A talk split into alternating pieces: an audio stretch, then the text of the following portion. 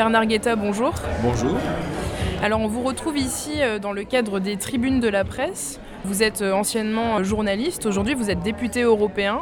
Avant de revenir sur tout ça, est-ce que vous pouvez nous en dire un peu plus sur votre lien avec cet événement des tribunes de la presse? Et je le préside depuis maintenant une, presque dix ans, oui je crois, je crois dix ans. Mais vous savez, vous savez le, être président des tribunes de la presse, c'est un peu comme être le roi Charles. Je veux dire par là que c'est un beau titre, mais je n'ai pas réellement de pouvoir.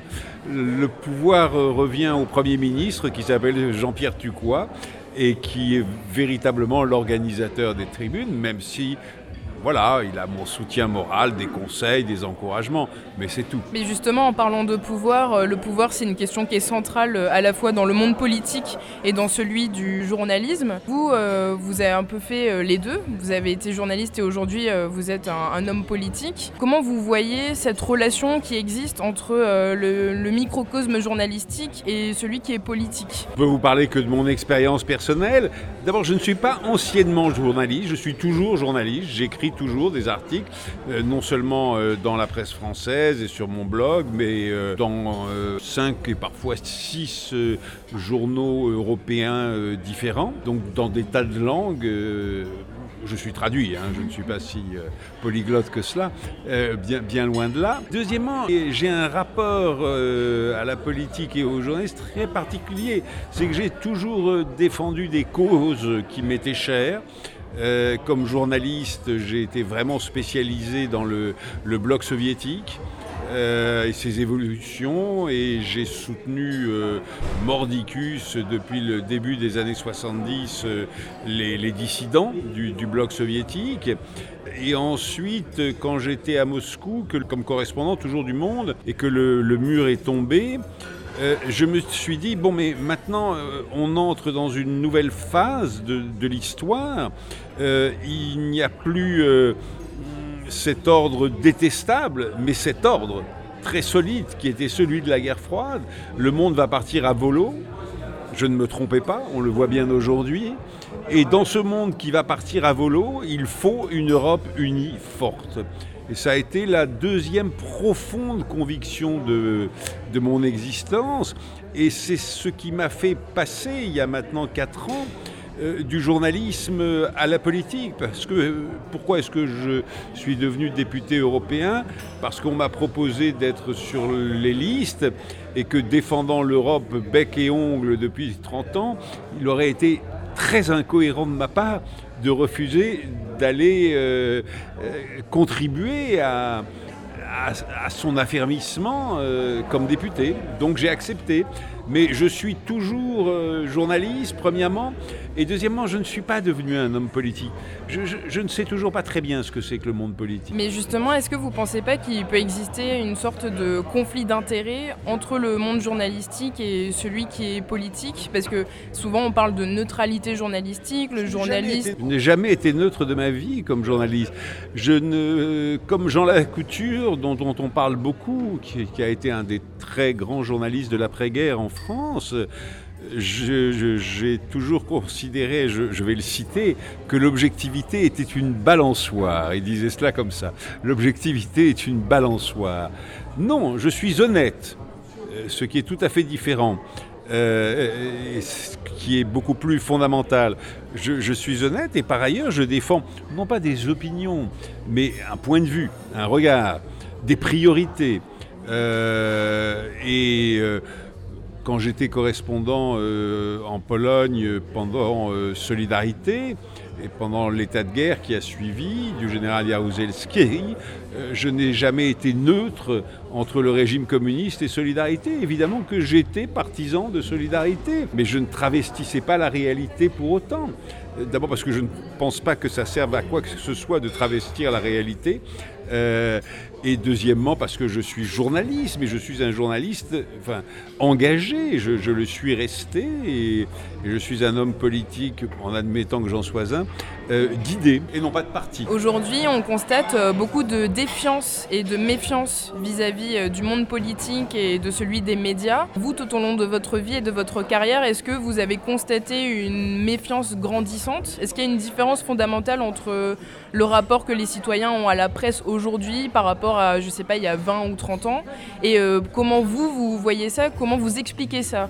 Cette, cette méfiance envers l'information, envers les médias en général et la politique? Je ne sais pas, je n'ai pas 20 ans, j'ai 70 ans passés, euh, donc je n'ai pas le regard d'une personne de 20 ans sur la presse et sur la politique.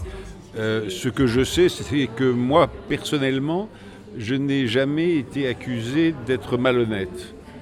Euh, on a pu, oh, ça s'est même arrivé souvent, euh, dire que j'étais un idiot que je ne comprenais rien, que je ne sais pas quoi, etc. Enfin bref, euh, contester mon, point de vue ou mes points de vue, mais euh, me présenter comme quelqu'un de malhonnête, écoutez, vraiment, ça ne m'est jamais arrivé.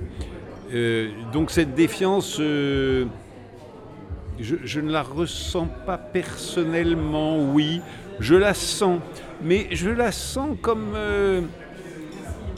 comment dire, là, le, comme un moment qui accompagne la fin d'un cycle. Les forces politiques sont épuisées, comme elles l'étaient euh, à la fin de la quatrième République. Euh, le Parti socialiste à l'époque s'appelait la, section française de l'internationale ouvrière, la SFIO. Eh ben, écoutez, la SFIO n'était pas en 58, 59, 60 en meilleur état, bien au contraire, que ne l'est le Parti socialiste aujourd'hui. Ça n'a pas empêché une force social-démocrate de renaître sous un nouveau nom qui était Parti socialiste à l'époque et non plus SFIO. Et ça n'empêchera pas une force social-démocrate de renaître sous un autre nom, je ne sais pas lequel. Ils le trouveront bien. Euh, la droite euh, gaulliste, enfin qui avait été gaulliste, est morte tout autant que le PS. Ça n'empêchera pas une droite parlementaire euh, qui, ne sera pas une extrême droite de renaître. Quelles conditions, on verra. Je crois qu'aujourd'hui, il y a une fatigue des courants politiques les plus connus. Et donc une fatigue euh, qui, accompagne, qui est accompagnée d'une fatigue des grands titres de la presse parce que les grands titres de la presse sont assimilés, à tort ou à raison, à des grands courants politiques. Euh, mais en même temps, regardez, moi je, suis frappé de voir euh, la, multiplication de, sites internet nouveaux, ça marche, ça marche pas. Malheureusement, euh, ça se casse la figure plus souvent que ça ne s'installe. Mais c'est normal, c'est des débuts, c'est un balbutiement. Et euh, de, nouveaux titres vont naître et qui, qui ne seront pas vus de la même manière que le sont euh, des titres peut-être beaucoup plus usés.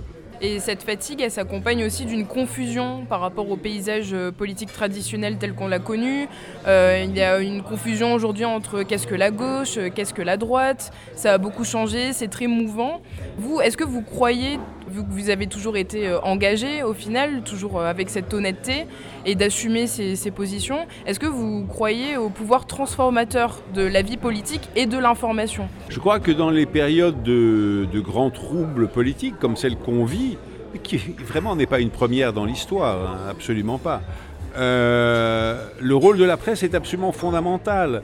Euh, ce sont les, journaux de la issus de la libération, issus de la résistance, qui ont reconstruit la France et qui ont, à tout point de vue, euh, et qui ont, comment dire, dessiné un paysage politique nouveau en 1945. Euh, c'est Le Monde, qui était un, nouveau journal à l'époque, ça n'existait pas avant. Hein. Ça a été créé à la Libération. Le Figaro, qui existait depuis longtemps, euh, mais avec une toute nouvelle équipe, euh, un tout nouveau directeur qui était un grand monsieur qui s'appelait Pierre Brisson. il est très oublié aujourd'hui, naturellement.